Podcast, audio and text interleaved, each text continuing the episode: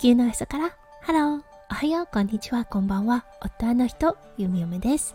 このラジオは、オーストラリア在住20年となったゆみおめが、オーストラリアのこと、育児のこと、そしてパートナーシップについて、マクロからマイクロまで幅広くお話しするラジオです。今日もこのラジオに遊びに来てくださってありがとうございます。今日は5月5日、金曜日ですね。皆さんどんな金曜日の午後お過ごしでしょうか？はい、今日は5月5日、子供の日ということで、2年前からね、息子くん立つことができるようになってからはい壁にどれくらい成長したかを記録しています。今日はそれをする日となってます。うーんやっぱりね大きくなったなぁと思います。はいそれでは最初のコーナー略すの大好き今日の Aussie English。今日のワードは footy です。はい、この footy だったんですが、まず何の略かというと、フットボールの略です。そう、そしてね、このフットボールっていうのは何なんだろうって思う方もいらっしゃるかもしれませんね。日本ではサッカーと言われているもの、イギリスではフットボールと言われます。はい、そしてね、オーストラリアはイギリスの影響をとても受けています。なので、日本で一般的にサッカーと言われているものは、オーストラリアではフティと言われます。はい。そう、フットボールがさらに訳されて、フティという表現をします。今、お友達のね、息子さんが、そう、日本人のね、ご両親なんですが、オーストラリア生まれの子です。その子が国際サッカー選手権みたいな感じのを今日本で開催していて、それに参加しています。なので、それもあって今日はね、フティのご紹介をさせていただきました。はい、それでは今日のテーマに移りましょう。今日はね、金曜日ということで、パートナーシップについてお話しさせていただいてます。はい、今日はね、依存についてお話ししたいと思います。それでは今日も元気に、よめよめラジオをスタートします。はい、前の旦那さんとの関係、うん、今日依存の関係でした。そのすごくね、ネガティブな関係から抜け出すことができ、今のね、旦那さんである翔ちゃんに出会いました。でもね、弓嫁のこの体質というものは、やはり変わらなかったんですね。特に最初の時です。自分でも思うのですが、依存体質だなと思います。はい、そしてね、とても優しい夫翔ちゃん。そう、その依存をさせてくれる方だったんですよね。なので、すごく居心地が良かった。そう、そして、とてもやはり仲がいいんです。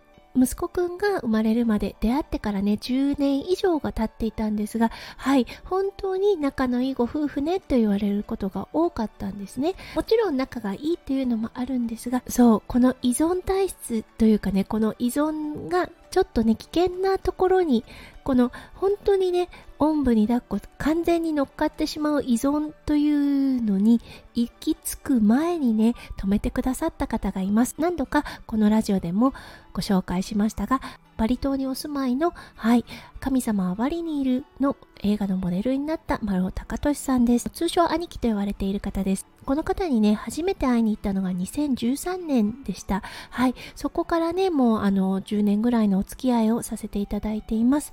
もうすごくね、懐の深い、もう一言では語ることのできない私たちの大切な大切なメンターの方です。はい。そしてね、バリ島に通い始めて5回ぐらいの時だったでしょうか。はい。あのー、兄貴がね、私に向かって少し離れてみるのもいいかもしれないってポロッと言ったんです。その時は何を言ってるか全くわからなかったんですね。はあ、なるほど。でもね、言われたことはとりあえず実践しようと思っている弓嫁たち夫婦なので、いつもバリ島にはね、2人で行っていたんですが、1人で行く機会っていうのを作り始めたんですね。そう、夫翔ちゃんが1人で行くというね。はい。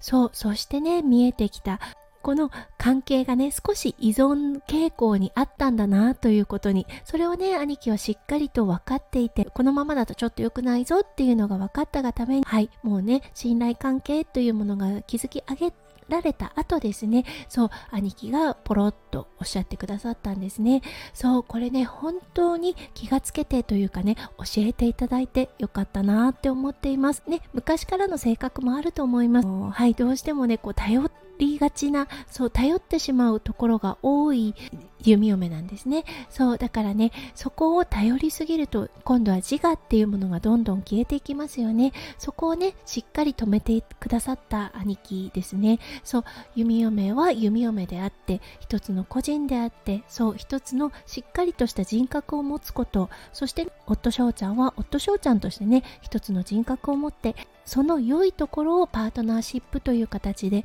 深めていく決して依存ではない関係を目指すということがねそう最初のうちにできたっていうことではい本当に良かったなって思います。そして息子くんがね10年以上経ってから授かることになったわけですがはい本当ね依存の関係から抜け出すことができていて良かったと思います。頼りすぎるというのはね関係を壊すことにもなりかねないと思うんですね。ましてや右も左もわからない育児という形になるとその依存の関係が壊れるそこに亀裂が入るということでねすごく危険だったと思います。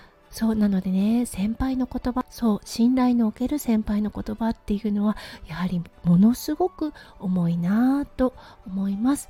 はいということでね今日はちょっと振り返りとはなりましたがやはりね自分の人格の癖というものはあると思います。そうそこをねどう変化させていくのかそれはねやっぱり人との出会いによって変わっていくんじゃないかなって弓嫁は思います。はいということで今日はねパートナーシップ依存について少しお話をしてみました。人はね変われるんです。まず気づくこと気がつくことから第一歩が始まると弓嫁は思っています。それでは今日も最後まで聞いてくださって本当にありがとうございました。皆さんの一日がキラキラがいっぱいいっぱい詰まった素敵な素敵なものでありますよう弓嫁心からお祈りいたしております。それではまた明日の配信でお会いしましょう。地球のおへそから。ハロー。弓嫁ラジオ。弓嫁でした。じゃあね。バイバイ。